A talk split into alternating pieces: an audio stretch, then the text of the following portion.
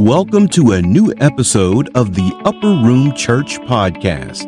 Let's join Pastor Johnson as he shares another life changing message.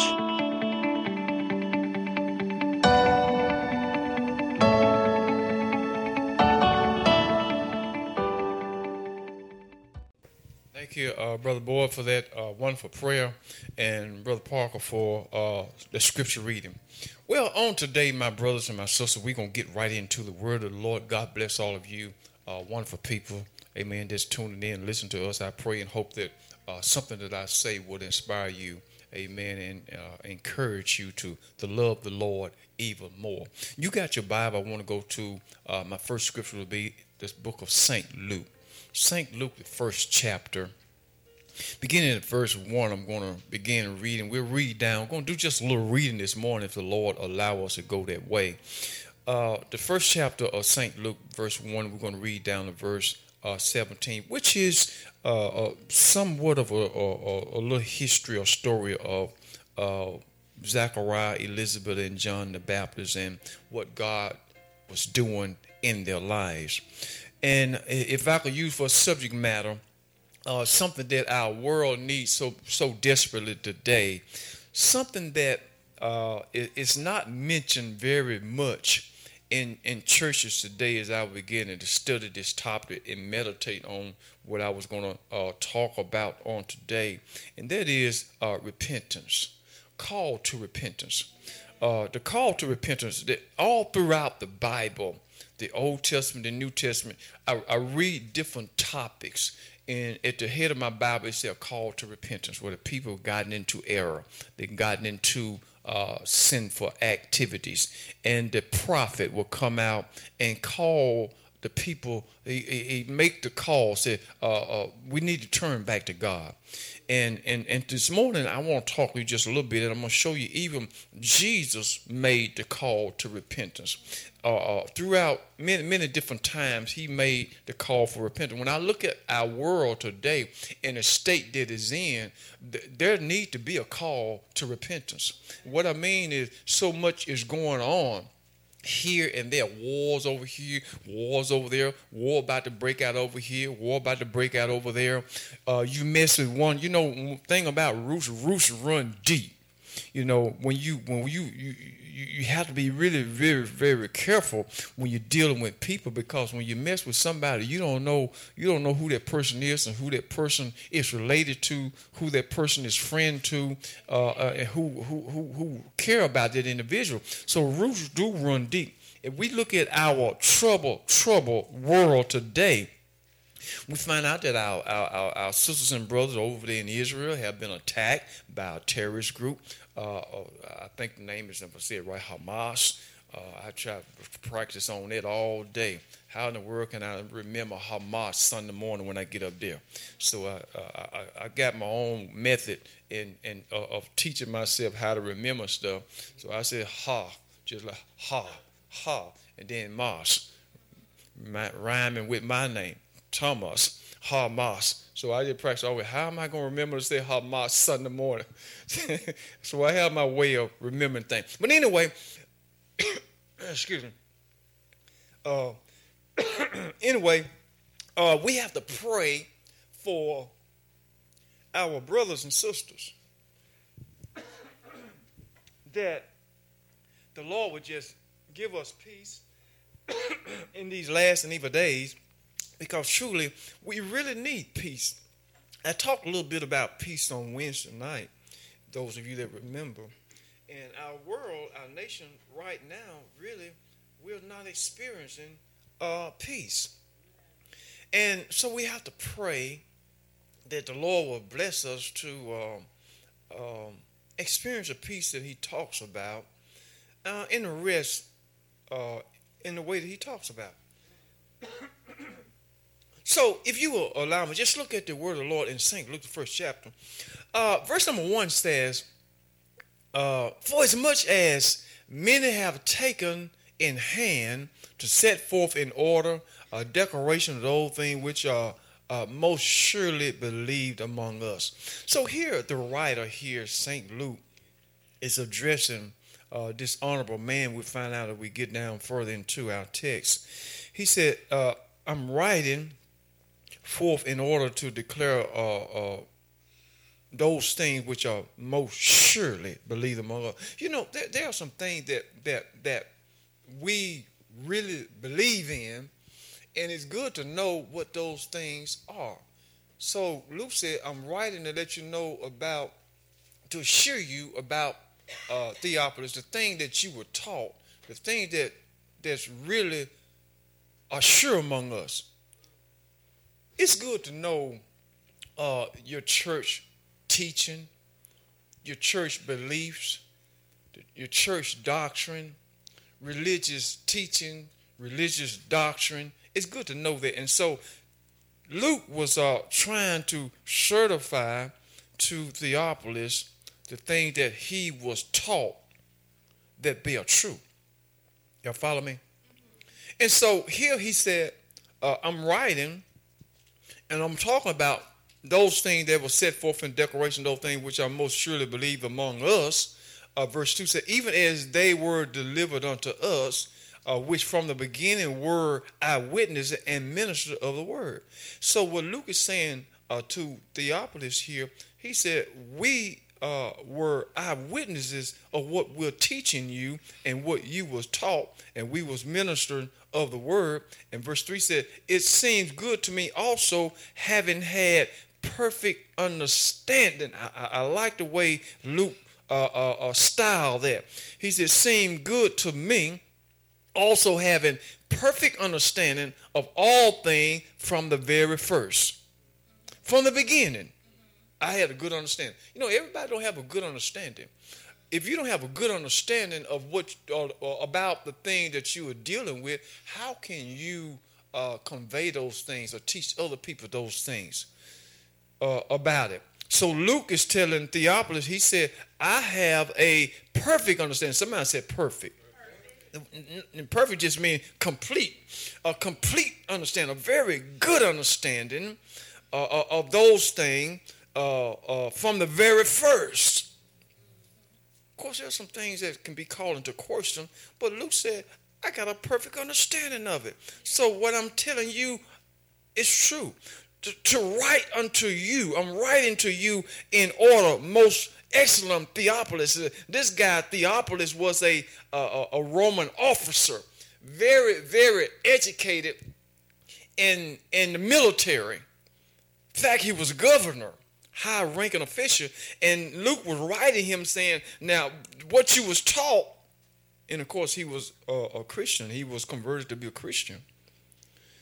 And Luke is telling him the thing that you were taught, most excellent Theophilus. Uh, these things, I want you to understand that I have a perfect understanding of what we're talking about. And in verse number four, he goes on and said, And I, I understand what I'm talking about, and that thou might know the certainty of those things wherein thou hast been instructed. So the way you was taught is definitely true because I have a perfect understanding of what we taught you and what you was taught. So there can be no uh, uh, uncertain uh, uh about any of the matters. There's some people are uncertain about some things. I, I many things when I first got saved and came into church, there was a lot of things that I was really uncertain about. Just weren't sure of, didn't quite understand it, but I went along with it, you know, and uh, and later on, as I grew and read and studied and followed the church's teaching, I understood those things and the reason why I was told those things. For instance, just to give you instance, just throw something out there. When I first got saved years ago under late Bishop Lanier, uh, being out there in the world, uh, I used to wear afro. Can y'all imagine me with afro? Yeah, so that was the style. Long hair, and you just get my hair braided, get it plaited. Uh, on the weekend, and when you take it down, Monday when you go to school, it puff out, man. It be real puffed out there. Open know it. He probably wore one too. Well, I don't think we can wear afros now because it don't it don't grow like it used to. But when I got to church, the preachers taught all the men's you, you need to get a haircut. It's wrong for men's to wear long hair. There should be a distinction in the men, in the Bible, that men should look different than ladies. It was it was an honorable thing and a, and a, blessed thing. The Bible said the, the glory for a woman to have long hair is her glory, but for, for a man to have long hair, it was shameful. So we were taught that men shouldn't wear long hair, but women should. Women shouldn't get their hair cut. But now that's different now day and time because women wear they they the, they cut all the hair off now. But that's a that's a different story. But I'm just showing you the point that I'm trying to make. So when I first got saved, some things that I was taught, I wasn't sure of them, and I didn't quite understand them, but I went along with it. And as I studied my word, God gave me understanding later about the matter men shouldn't go around with hair long long hair uh, long like women's they shouldn't do that but you see men's now, you see men have the bond on top of their head. Sometimes you look at them from the back, you can't tell what's a woman or a man. I saw a picture of a lady and a man. They were walking, they were walking, going in the store, and I couldn't tell which one was what. I couldn't tell the woman from the man. His hair was longer than hers, and he had the bun on top of his head.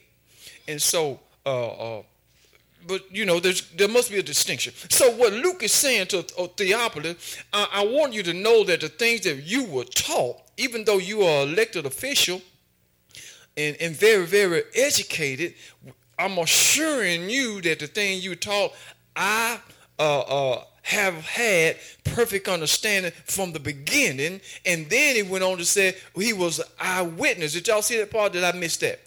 Uh, verse number number three. It seemed good to me, also having had perfect understanding of all things from the very first, to write unto thee, O Theophilus, uh, uh, most Theophilus, uh, that thou might know certainty, certainty of those things which thou was instructed. Oh, verse 2 is what I was looking for. Even as they delivered them unto you, which from the beginning were eyewitnesses. See, you can't be the eyewitness. Lord, no, I wish I had an eyewitness on yesterday because they, they could tell off. So what happened. But but we didn't have an eyewitness, so you can't be the eyewitness. And so the, uh, uh, Luke is telling Theophilus, we were eyewitnesses of the word and the teaching that Jesus taught. And what we're telling you, we know what we're talking about because we were actually there. We witnessed it, we saw it, we heard it with our own ears, and we saw it with our own eyes, the teaching, the things that Jesus gave us. So, Theophilus, you can rest assured what we're telling you is accurate. It's accurate. It's true. Y'all follow that? Now look at verse number five. Verse 5 says, uh, about John. Now, there, there was in the days of Herod, the, uh, the king of Judea, a certain priest uh, named Zacharias of the course of Abba, and his wife was of the daughter of Aaron. And her name was Elizabeth. So we have Zachariah, and then we have his wife named what? Elizabeth. Verse 6 says, And they were both uh, righteous before God walking in all the commandments and ordinances of the Lord blameless. These were some good Christian folks. They were some good children of God. Zachariah and wife Elizabeth. They was really living a good life, which we are compelled to do. Verse number seven says, and they had no child uh, because that Elizabeth was barren and they both were now well stricken in age. Doesn't this remind you of a story that we know before in the Old Testament somewhere? Abraham and Sarah. So here, uh, uh, uh, uh, Zachariah and wife Elizabeth, uh, good, good godly people, lived a good life, but it said they was uh, didn't have any children didn't have any children. She had no child because Elizabeth was barren, and they both were well stricken in age. And it came to pass while uh, he uh, executed the priest's office before God in, in, in, in the order of his house. Verse 9, according to the custom of the priest's office, his lot was to burn incense when he went into the temple of the Lord. Now, just a little bit about Zachariah and his wife that I learned in my research. Here, Zachariah was a high priest, when he went into the temple, it was a custom to go in and they burn incense to, to make sure that the church had a good smell when they went in. So his job would go in and light the incense here, there, all over the sanctuary. When people came in, they smelled this sweet smell. You know, uh, uh, pe- people don't burn incense like they used to now. Some incense actually stinks. But you, if you can get some good one, maybe the cinnamon or, or different ones, some of them do have a good smell, and it can it can eliminate the odor in the room in your house. But you know, uh, when I came in in, in, in the knowledge of, of burning incense back in the days, most people were burning incense that I can relate to. They were burning incense to kill the dope smell in the house. Y'all follow what I'm saying? Smoking so much dope and so much marijuana, they were burning incense. Maybe you won't smell, but you know that that you you you can't cover that stuff up. It, it, it has a way of just bleeding through, right? Amen. Somebody, you you can tell something going on. What is that smell? You can't cover up that stench. And so that's when I learned more about incense burning back in the days when people were using to cover up the stench of, of smoking marijuana. But it, uh, uh, Zechariah's job was to light the incense in the sanctuary that it would have a, a, a, a, a sweet aroma in the sanctuary. That was his job as high priest. But notice he said that uh, uh, Elizabeth, they didn't have a child. Elizabeth was barren. Now, Elizabeth and Zachariah, they really, really wanted a child. Of course, every couple do. Most couple do. I only met just a few people that didn't want children. I, I met two families in my life that said they didn't really want children. Their husband and wife. Only two. I'm sure there's other, but I'm talking about me personally. I only met two families that really didn't want children. And y'all can identify with this, this person right here. Well, in fact, he was a member of this church for a long time. Brother James, he gone home be with the Lord. He and his wife uh, was married for years, and uh, they never had children. And I asked, Brother James, you all having children? No, I don't have no children. He, he told me he didn't want none. He didn't want any. He didn't want his wife's name was Ruth, uh, uh, uh, and uh, uh, he, he, didn't want any, and apparently she didn't want any. So they lived together for years. Didn't have not one. I said, man, you don't have not not one or, or a son or daughter or, or nothing. No, don't want no children. That's just the way they felt about it. So that's that's one family I met didn't want no children. I said, well, you should on this want. I always want me a little boy running around somewhere, a little daughter somewhere running around. But that I can say, uh, this this is my child, or this, this is the way I felt, you know. But anyway, everybody don't feel that way. Somebody feel like I don't want no responsibility. I don't want to bring a child. The other person I met that didn't have a child was one of my coworkers, great, great friend of mine, Mr. Jerry Harold. I, I, he, he, I don't know if he gonna be with the Lord or not, but he was a great friend to me. He and his wife, uh, Caucasian couple, and, and and it was through them when we first started out with our church, I didn't know how to get a tax exempt number for our church. Everybody I called, preachers, everybody. I said, man, how you get tax exempt number for your church? Well, uh, they had one, but they couldn't tell me how to get it. And so I know we needed tax exempt. So if I buy things at the store for the church, they won't charge the church taxes. We just pay for it, but not the taxes. It's something that the government gives to the church. So I want to be tax exempt. But none of my colleagues could tell me how to apply for this tax exempt number.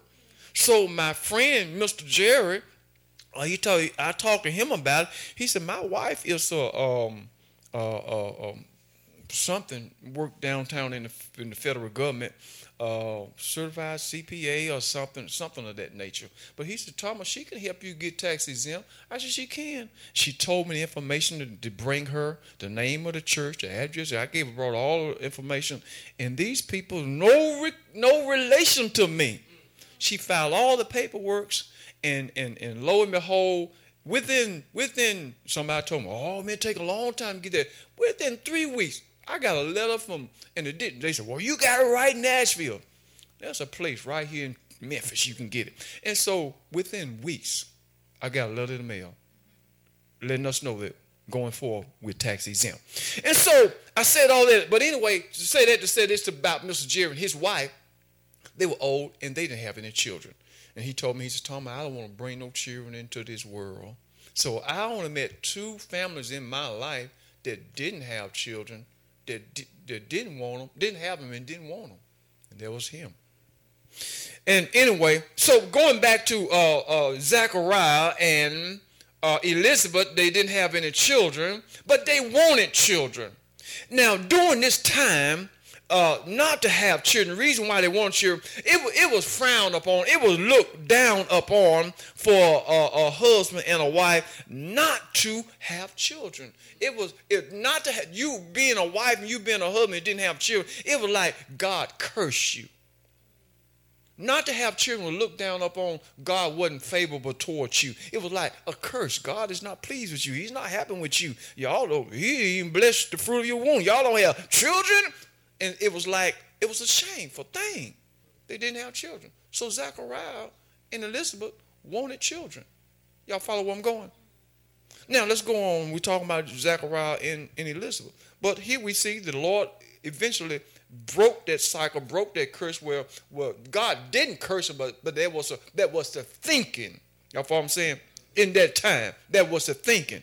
They weren't cursed by God because they didn't have children, but that was a thinking. And so Elizabeth and, and, and Zachariah, they didn't want that thinking, that thought. What's what's wrong with you? What's wrong with her? Uh, there was that thinking. And so God getting ready to bless them so that thinking can go away. Now, verse number 10, and the whole multitude of the people were, were praying without at the time of incense. When he went in to light the incense. Verse 11 said, And there appeared unto him an angel of the Lord standing on the right side of the altar of the incense. And when Zachariah saw this angel, he was troubled, and fear fell upon him. Verse 13. And the angel said unto uh, him, Fear not, Zachariah, for thy prayers is heard. What do you mean my prayers are heard? You all been praying for a child for quite some time, right? Yes. And, and you and your wife, y'all been praying for a child for quite some time. He said, Fear not, your prayers have been heard. And, and thy wife Elizabeth shall bear a son, and thou shalt call his name John. And therefore we got now John the Baptist on his way.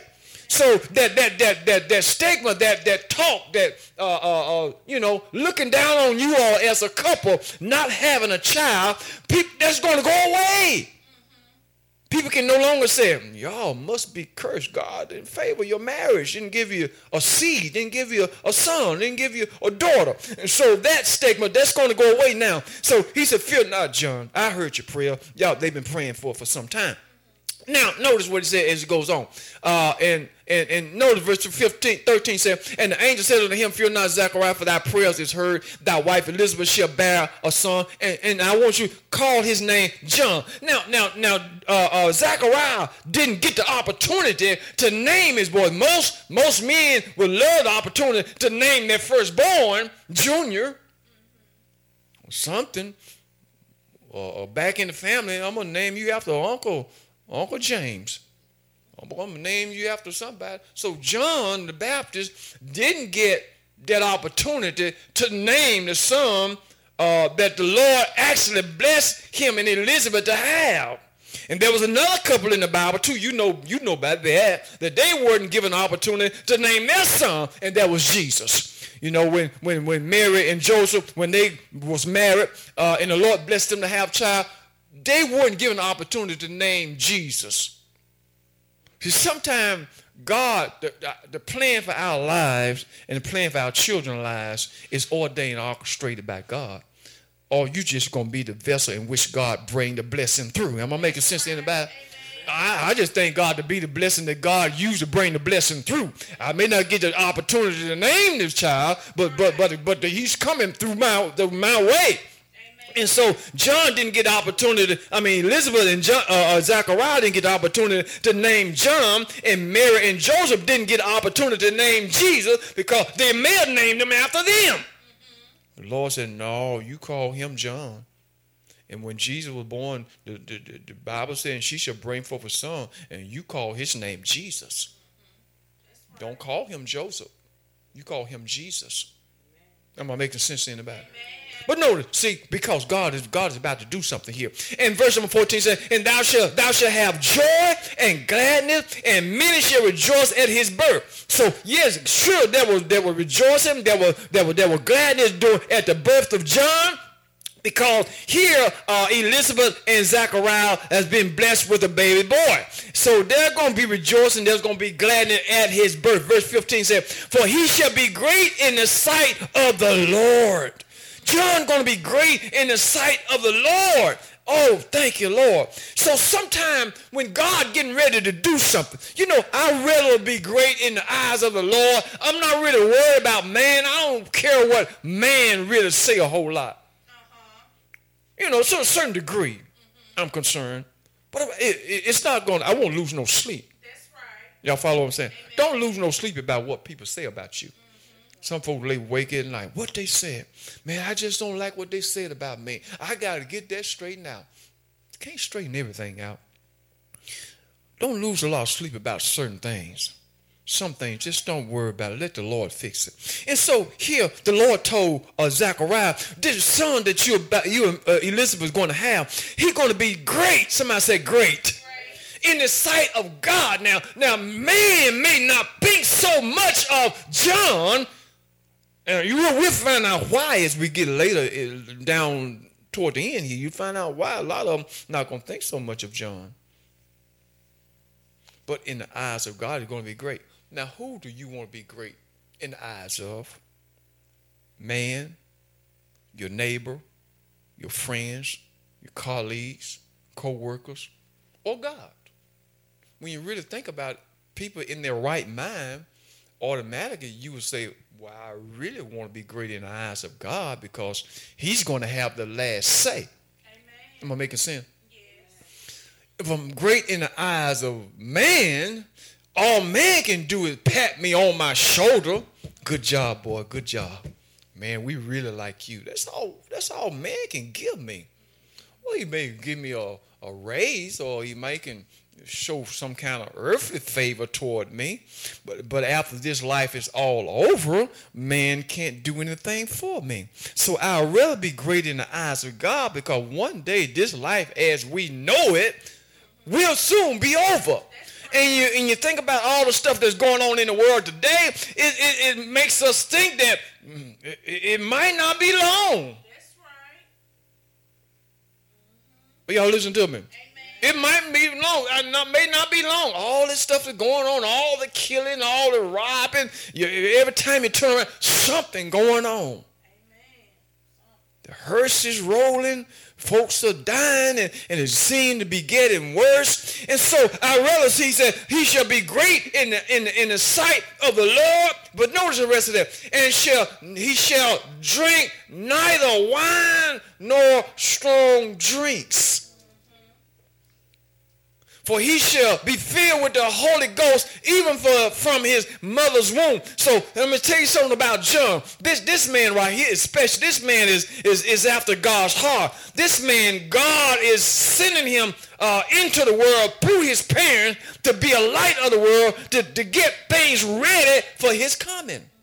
And so uh, something special about John, he, he, he won't he won't drink he won't drink neither wine nor strong drink. Now this is a, a is, is a custom in the Old Testament that that that that go way back that that means that's in authority. That even the kings, the Bible says, you, you shouldn't drink strong drinks. You shouldn't drink wine nor strong drink. Why? Because God forbid people that in authority to uh, uh, indulge in alcohol beverages like the king, like the governor, like the elected official, they were forbidden to uh, indulge in uh, uh, alcohol beverages because it might affect their judgment. As if the king, the, the Old Testament, as I checked the law and the teaching of the Old Testament, it said a, a judge couldn't go into his chamber to judge a matter between a man and a woman if he had one glass of wine because it might affect his judgment in the matter. So we're forbidden by God that kings and judges should indulge in alcohol beverages. And that same custom applies today, coming all the way down to us today. The kings, the governor, the, even pastor. I know preachers who drink. I know preachers come to church drunk and get up and preach a sermon drunk. Now, you know his uh, thinking was affected by the alcohol beverages his judgment, everything was off. Everything was impaired. And, and it, God wasn't in it. That's not the way of God. So back to John. So God let Elizabeth and, and Zachariah know that this, this son here, he's special and uh, he's going to be great in the eyes of God. And, and he he's not going to drink strong drinks uh, wine nor strong drink, but he shall be filled with the Holy Ghost even from his mother's womb. God is on the inside of him. And notice verse number, number 16. And many of the children of Israel shall he turn to the Lord their God. John got work to do. See, when, you, when God is using an individual, you have an assignment and work to do, and you can't be controlled uh, or swayed by other things. Only by God, the Spirit of God, going to be in you when you come down and make your judgments and decision i can't i can't be swayed by these things. And so here he said and because of john many of the children of israel they shall turn to the lord their God. They're coming back to God. John had a job to do. John's job was to bring the people back to God. What is the minister's job today? To bring people back to God. What do our world need today? We need to let the world know and let people know we need to come back to God. So here, here, I was saying, my title is a call to repentance. The whole, the whole creation, all of our, our world, our churches, and everybody, elected officials, you know we need to come back to God. A lot's going on. A lot is happening. So much is happening in our world. It is because we have drifted so far from Him. We so far from Him. God is not at all in our plans. He's not at all in our ideas and in our thoughts. And we need to get God back in our thoughts, in our plan, in our in our decision making. And I'm making sense to anybody. And this was John, John's job to bring the children back to God. And, and many of the children of Israel shall return to the Lord their God verse number 17. And he shall go forth in the spirit and the power of Elijah to, to turn the hearts of the fathers to the children. John had a job to bridge folks together. Fathers don't are not in children life like they should have babies out of wedlock everywhere and won't take care of them. John's job was, well, talk to these daddies. Daddy, take care of your family. Children, obey your parents. John's job was to bridge us back together. And so there it is. We see his job. He said to turn the hearts of the father to the children and the disobedient to the wisdom of the just and to make ready a people prepared for the Lord. John's job was to bring people back together. Preacher's job now should be a, a job of really re, re, uh, uh, uh, reuniting, uh, uniting families together so many folks or families are broken up. I was in a church one time, and I can, uh, like I said, well, uh, Luke said to, to Theophilus, I'm writing to you because I witness of things, and these things are sure to believe them. I was in a church one time where the preachers instead of bringing family together, he destroyed families. I said, man, I don't understand this. This ain't quite right. I told Sister Johnson, we better get out here, or we're going to be separated. we better get out of here. Y'all listen to what I'm saying? We ain't gonna be together with this man talking. The, the women back then, I, uh, the, the, church was big, and, and a lot of a lot of members, and a lot of women went to church, and the men stayed home. And sometimes the, the preacher taught the women, uh, uh, he, he won't come to church, leave him at home. And, and really didn't teach the wife, even though they don't go to church, you still his wife. He may not come to church, but that's your, I mean, he may not come to church, but, but that's your husband. Or if the husband came to church and the wife decided not to come, uh, the teaching at the church was, was leave her at home. If she won't come to church, leave her at home. And so instead of building families, he was destroying families. He should have told the man, if your wife don't come to church, she's still your wife if, if, if, if, the, if, the, if, the, if the man come to church and she, she's still your wife. If the wife come and the husband, no, he's still your husband. When you go back home, you got a husband at home. You just got a husband that don't like church. You just got a husband that don't want to serve or worship God. But he's still your husband. She's still your wife. And so we were actually in a church that were breaking up families. And me and my wife and a lot of other members saying, seemed like to me he destroying families and putting families together. You come on to church and leave that old devil at home. Oh my. I'm going to church, leave that devil at home. So it's y'all the devil. I'm going to church, praise the Lord. But I'm gonna leave that devil at home. No. It don't quite work like that, y'all. Are y'all listening to me? And so John's job was to bring families together. Bring the husband and the wife together. Look, y'all work it out. You may have some problems. Who don't have problems? What relationship don't have problems? In the pastor job, it was to bring the family back. John was to bring the heart of the father back to the children. All those men that walks away from the family, John's job was to, you need to go back home and take care of your children. They yours. They yours. You brought them here. Feed and take care and provide for them. That was John's job. John's job was to call to repentance because the father walked off and left the children. A call to repentance. Come on, go with me just for. So what I'm saying today, we need a call to repentance. Now, in the book of St. Luke, we're still in the book of St. Luke. St. Luke, the uh, 11th chapter, 13th chapter. I've got to move right along, spend a lot of time there. St. Luke, the 13th chapter, he, Jesus, Jesus, same thing. He, he hears a call to repentance in St. Luke, the 13th chapter. We, we really, really need to ask God, Lord, we need to just ask, Lord, forgive me, forgive me of my sins, the things that I've done wrong. Jesus taught a call to repentance right here in St. Luke, the 13th chapter. Verse number one said, And there were present at the season uh, some of the, them uh, that told him of the Galilean, Galileans uh, who blood Pilate had mingled uh, with their sacrifice. What's going on here in verse number number one is uh, Pilate had killed a bunch of people who murdered a bunch of people who was uh, in the temple praying and making their sacrifice. They were murdered.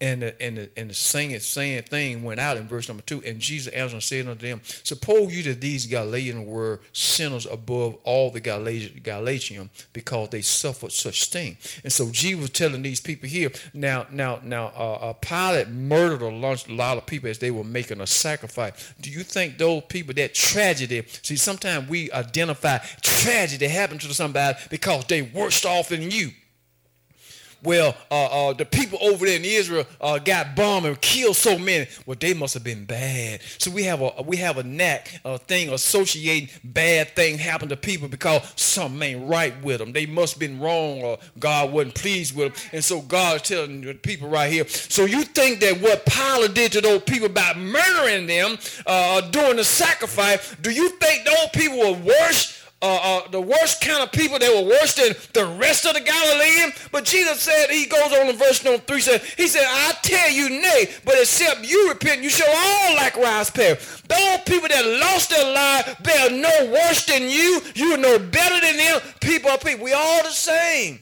We can't connect tragedy to, uh, uh, uh, you know, people being bad. That's right. No, we can't do that. But Jesus is calling for repentance. He said, you know, that will happen to them, it happened to them. But I'm going to tell you something.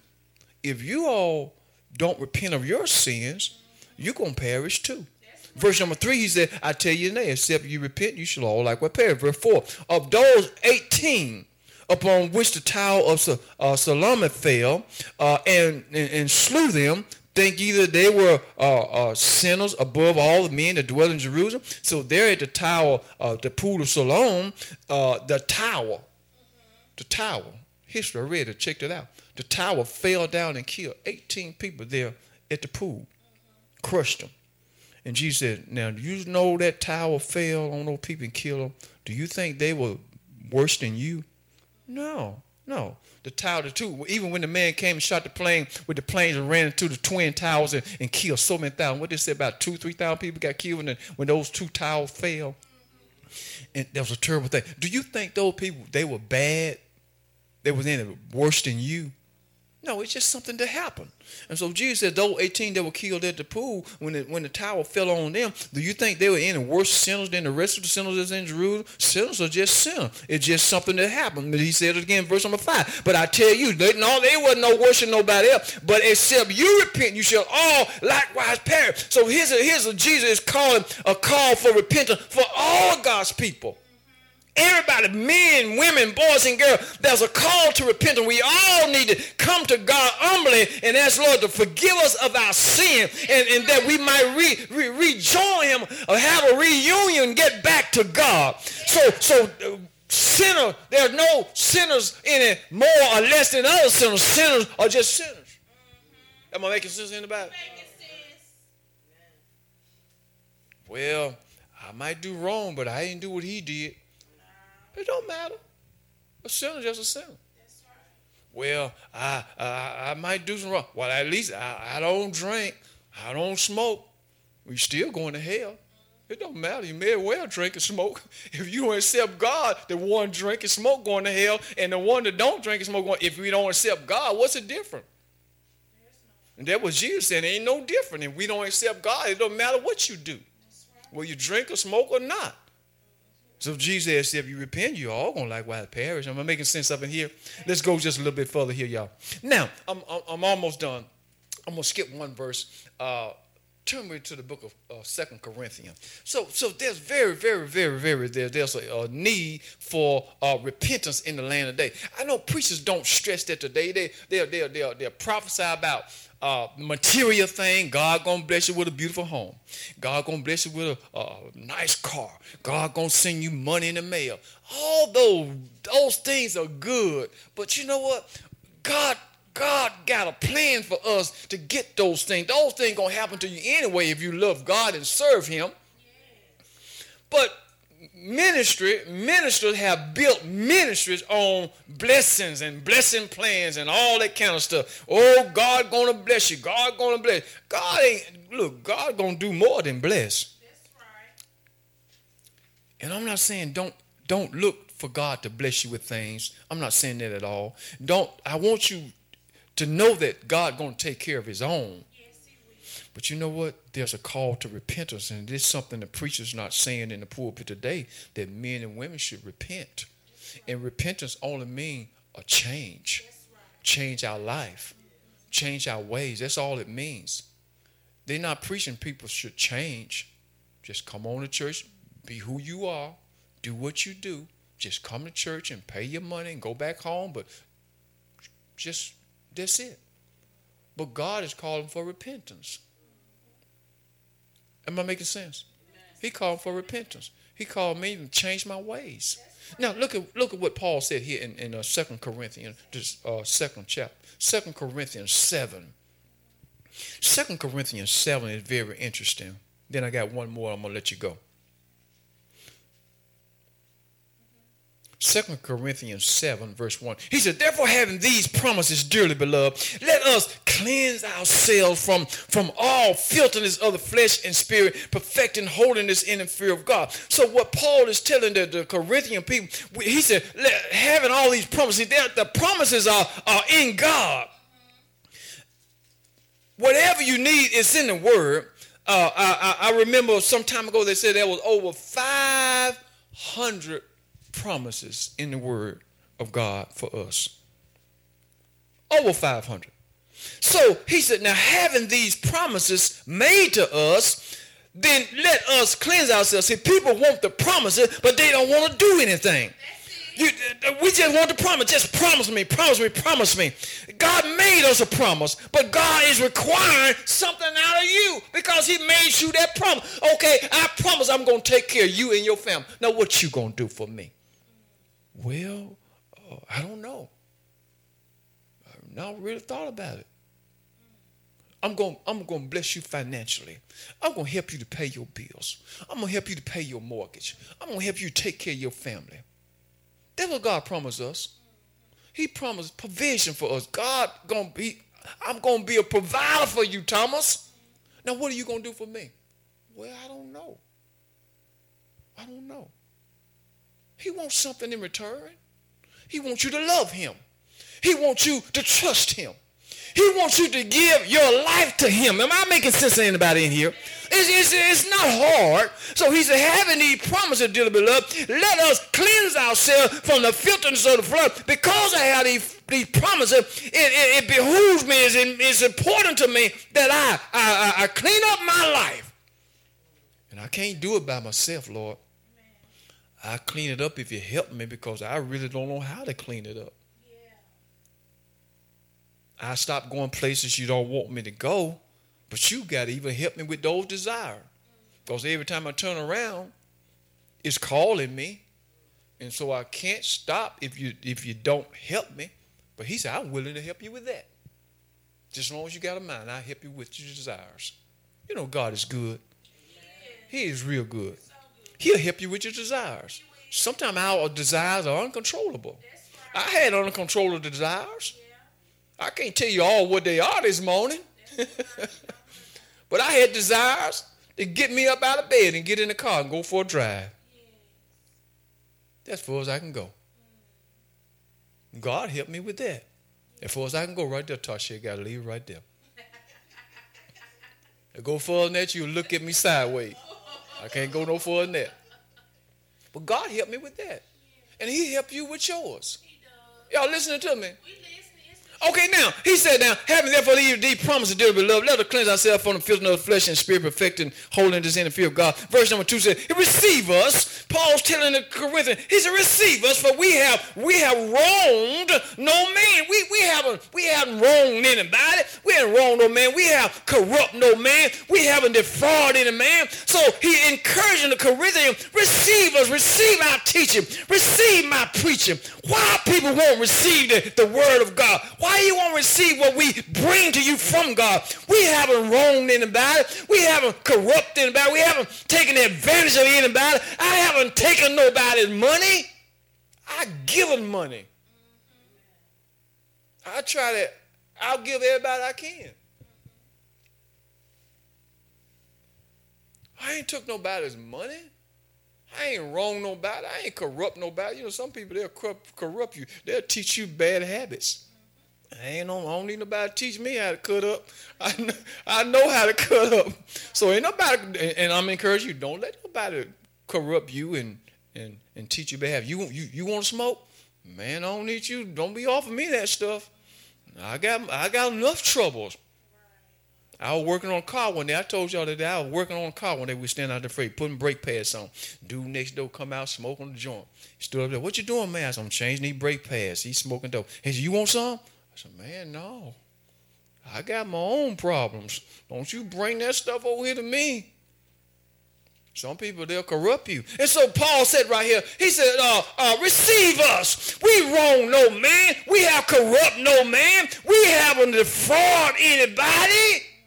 Receive us. And so today, I, I encourage you all today to re- receive the teaching of the Lord. Receive God's instruction. Amen. Because we lived a good life in front of you. We did that. In verse 3 said, I speak not this to condemn you, for I have said before that you are our hearts to die and to live with you. We love you so much because you're God's people. Verse number four said, Great is my boldness of speech toward you. Great is my, my glorying of you. And I am filled with comfort. I am um, exceedingly joyful in our tribulation. So Paul is stressing how he really feel about the people of God. If you only know, when you, when you got a, a, a man of God, a leader that really care for you, that ought to do something for you right there. Amen. I'm going to tell you, some of these preachers don't care nothing about you. All they want is you to put that dollar in that offering. You can go on back out the door. I don't care how you live. I don't care what you do. You just bring that money. But but but but a real man of God, it go further than that. I'm not concerned, just concerned about your money. I'm really concerned about you. How you doing? Y'all y'all remember the lady on TV on the little talk show, and she would say, "How you doing? How you doing?" y'all remember that? Look at look at Tammy Tammy uh, Ray. That's it right, Tammy Ray. How you doing? How you doing? Did, did, I, did I say it right? Huh? When there, when you should say that. How you doing, Sister Johnson? How you doing, Tasha? All right, how you doing? Yeah, how you doing? Now let's go a little bit further here. Now, uh, verse number four great is my boldness uh, uh, of speech toward you. Great is my glorying of you. I am filled with comfort. I am exceeding joy in all our tribulation. Verse number five for when i come when i when i come into macedonia our flesh had no rest. But we were troubled on every side uh, without was fighting. We, we can attest to that. And within uh, were fears. Verse 6 says, Nevertheless, God that comfort those that are cast down, comfort us by the coming of Titus. And not by his coming only, but by the consolation wherewith he uh, was comfort in you. When, when he told us your earnest desire, your mourning, your, your fervent mind toward me, so that I rejoice the more. Verse number 8. For though I made you sorry with a letter, I do not repent. Now this is this is key here. So he calling people to repentance. This is what the preaching of the gospel is all about. He said, For though I made you sorry with a letter, I do not repent. I don't apologize for it. So I cannot apologize for what I said to you in this letter or what I preached on Sunday morning. I do not repent. Though I did repent, I did somewhat repent, for I received that the same epistle had made you sorry, though it were but for a season. So Paul said, My, my letter I sent to you made you sorry, and it, it made you sorry for a season. It shouldn't make you sorry for a season. It should make you sorry for a lifetime. Amen. Are y'all listening to me? You can come in church and a man of God, a preacher, and get up and give you a sermon and tell you the do's and don't what God really wants you to do and how God want to uh, want to bless you and what God uh, have for you to do. And some people they'll leave and, and, and they'll be sorry for a season, but it won't be long they'll start they'll start right back at the old ways. Now let's go further. I'm almost done. Just a little bit more. Bear with me. So uh, you, they were sorry for a season. Verse number nine. Uh, Though I rejoice, not that you were made sorry, but that you that you sorry to repentance. And for ye were made sorry after a godly manner, that ye might receive damage by us in nothing. So Paul said, I'm rejoicing that you you you you were sorry uh, uh, and that you were sorry unto the repentance. In other words, what, the, what I preached to you, it made it made you think about some things. It, it, put something on your mind, and that's what the gospel is all about anyway.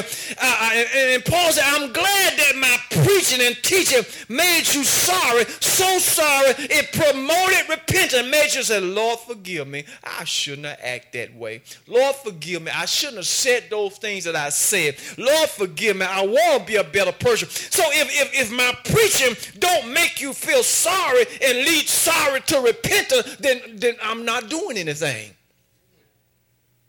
And so the preaching and teaching that men and women preachers are doing today, it don't make people think about what they're doing. And so he said, now, he said, but but you sorry to repent them, for you were made sorry after a godly manner. That's what it's all about. The gospel is all about to make you feel sorry after godly manner that you might receive might receive damage by us in nothing. For godly sorrow work repentance to salvation to salvation not to be repented of, but the sorrow of the world work is death. And so what Paul is saying in this letter here, this is the called repentance. He wrote them a letter, they read the letter, and when they read what Paul had written, it made them feel sorry for a season, but it should make them feel sorry for a lifetime. I pray that my preaching and teaching put something on your mind this morning. Yes, yes, last Sunday and Sunday before then, it's all about putting something on your mind. Uh, give me something to think about. I want you to think about this thing.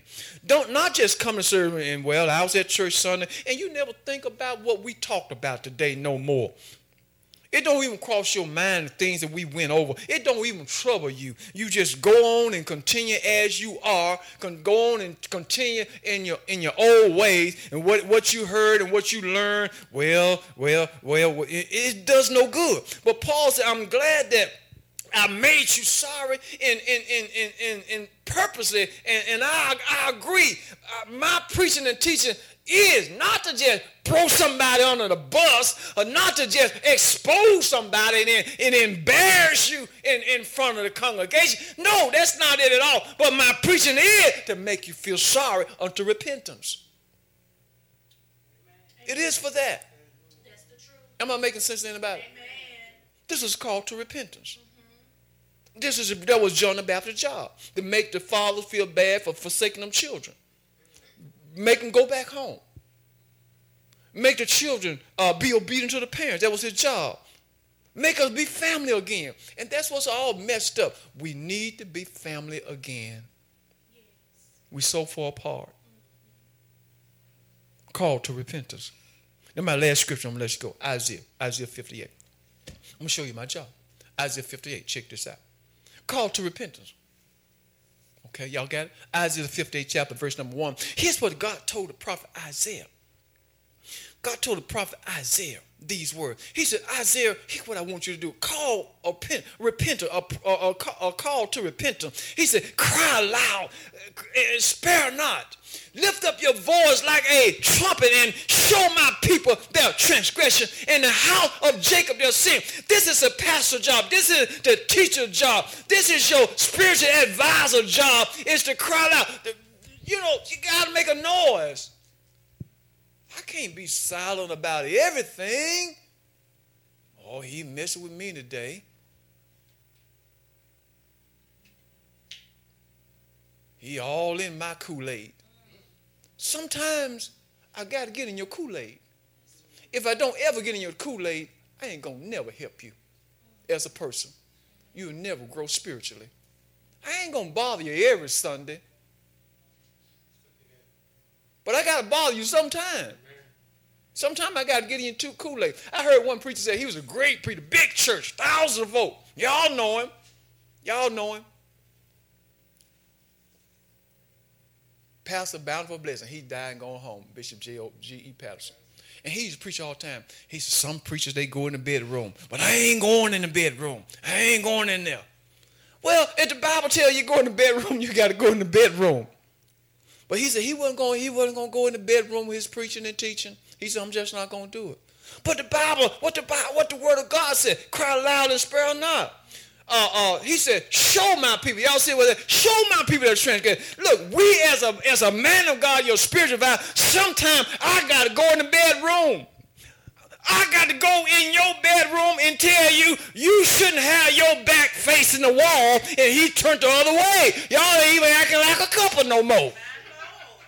What's going on up in here? And he said, I ain't going in the bedroom. Look, the word of God go in the bedroom. You need to turn and face him, and he need to turn and face y'all. Go on kiss. That's right. And make up. And get it on. That's far as I can go.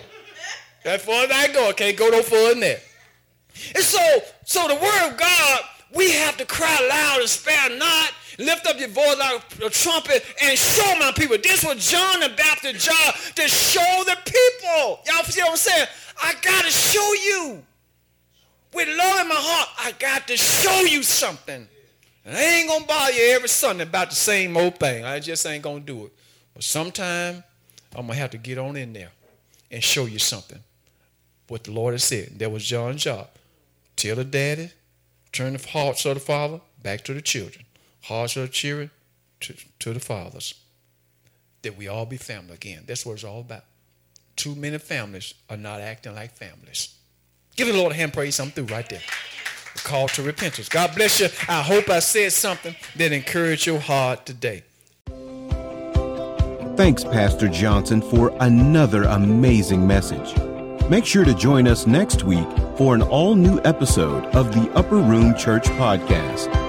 Until then, remember, encounter Jesus, echo hope, and dwell in love.